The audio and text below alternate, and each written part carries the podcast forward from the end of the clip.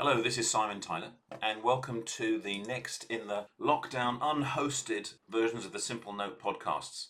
This is podcast number 175 Changing Days. With many of us staying at home now, it's changing the way most of us go about our work. And our Mondays to Fridays and the routines and the habits that are in there have almost certainly ceased, slowed, possibly unconsciously, and they're all being replaced, I notice, with different routines as we're learning how to be at our best and rediscovering what the best version of us is in our work, home working situation. So I'm curious, what are the new routines that have become to form part of your everyday practice? Because they will just slip in unconsciously until we more deliberately go about setting them to suit us.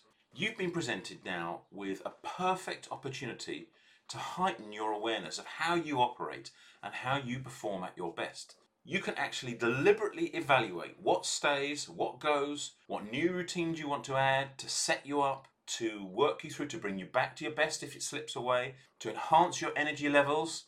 And as a by the way, check in with Richard Maddock's work on the energy book. That helps massively in this situation for us. Further, your impact, your attitude, and your everyday performance is now affected by how you choose to set up your days. So, my question in this simple note to you is Are you up for exploring new levels of focus and perhaps new or different degrees of personal productivity?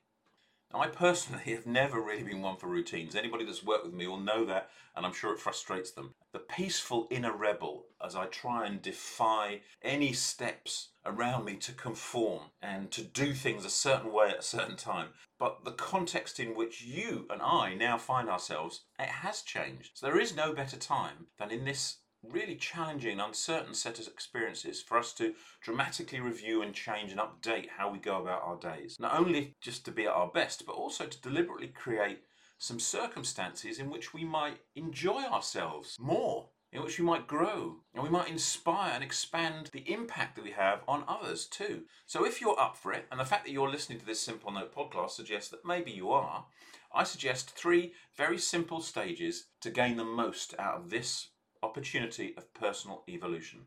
Firstly, notice your routines that you currently have, just for a few days. Make a note, perhaps. Observe how you go about your days. What are your foibles? What do you like to do? What's the order you like to do things in to set yourself up? Where do you go? What's your, your passage of travel around your home and your workspace? When do events that repeat regularly, when do they occur? Mornings, afternoons, after an event, before an event? And that includes things like meals and when you take a beverage. And then over those days that you're watching this, when do you feel at your best? Where is your energy peaking? Where your creative energy peaks or your physical energy peaks? Is it in the morning? Perhaps even in the evening? Second stage, break your own rules. Maybe this is for perhaps a short period of time, maybe a week after you've done your first noticing study. Break the rules your own gentle personal evolution, perhaps. Maybe sit somewhere differently. Have dinner at lunchtime. Take a siesta. Work lying down. Sit on the floor, on the floor cross-legged. Exercise, do some work, do some more exercise. Break the pattern of the day. Write your messages, maybe longhand with a pen and paper before you send them. Meditate if you've got a meditation practice. Or read a chapter of an inspiring book or listen to an inspiring book on audio in the middle of what used to perhaps be your getting things done time.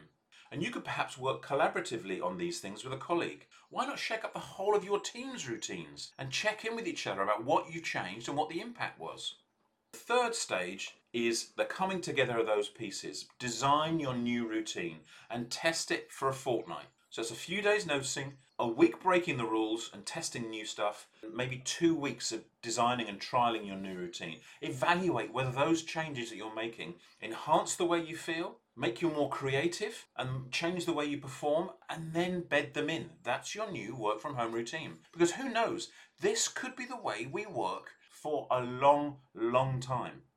Now, I'm certain that the routines that I've found myself now performing, and they are different, even though I broadly work from home anyway, they're still been changing because the environment in which I'm communicating with clients, and colleagues, and, and other people I work with. And they've significantly helped me shift the way I approach this whole isolation experience much more positively. And they've enabled me to quickly and more peacefully accept that whatever my circumstances are today, that's what they are. Just accept them and allow them to be what they are today. And that has helped me, as I say, be more positive about it and remain, to a degree, productive. I noticed that I've boosted my ability to think more broadly about the challenges that I have faced and perhaps just sit and wrestle with. And I'm happier now to sit with them for just a little bit longer and not try and solve them immediately, even if that approach doesn't come to mind to me today or this week. So, routines that you have set you up for the hours that follow, and they prepare you and they embed your attitude, the concentration you have, your energy, and the expectations you are holding unconsciously for what's going to happen. You get to change this. So I challenge you to take a moment today to contemplate those three steps. Are you up for this? Contemplate the extent to which you've changed over these recent weeks and the way in which maybe your manner, your attitude, your behavior has shifted. How do you start your days now? What has evolved in terms of your dress code, your day preparation and packaging, which doesn't now exist? Getting up, getting ready, showered, clothed, suitcase, briefcase, handbag, whatever. That's all changed. How do you set your days up now? What are the three things that you put your attention on first every day? But this is a chance to shift from just rolling into a day hoping and expecting it to be something different, and it won't.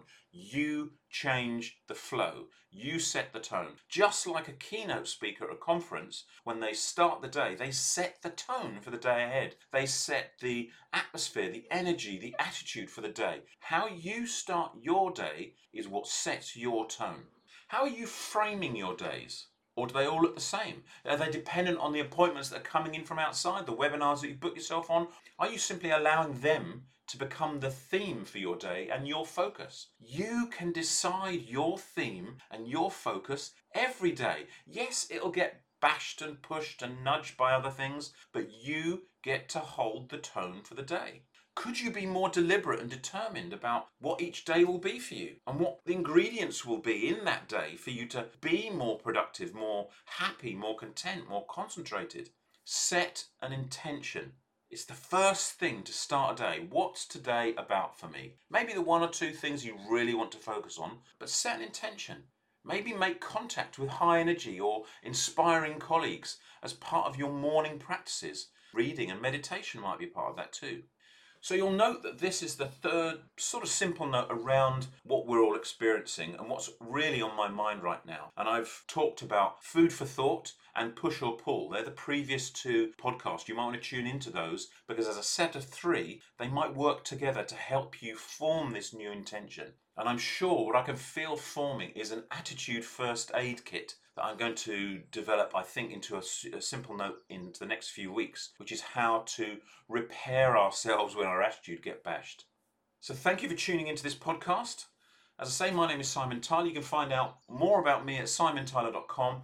All of the 52 or 53 podcasts are in SoundCloud and on iTunes. Just Google me at Simply Simon T, at Simply Simon Tyler, Instagram, Twitter, and Facebook. And whatever you do, keep it simple and go well.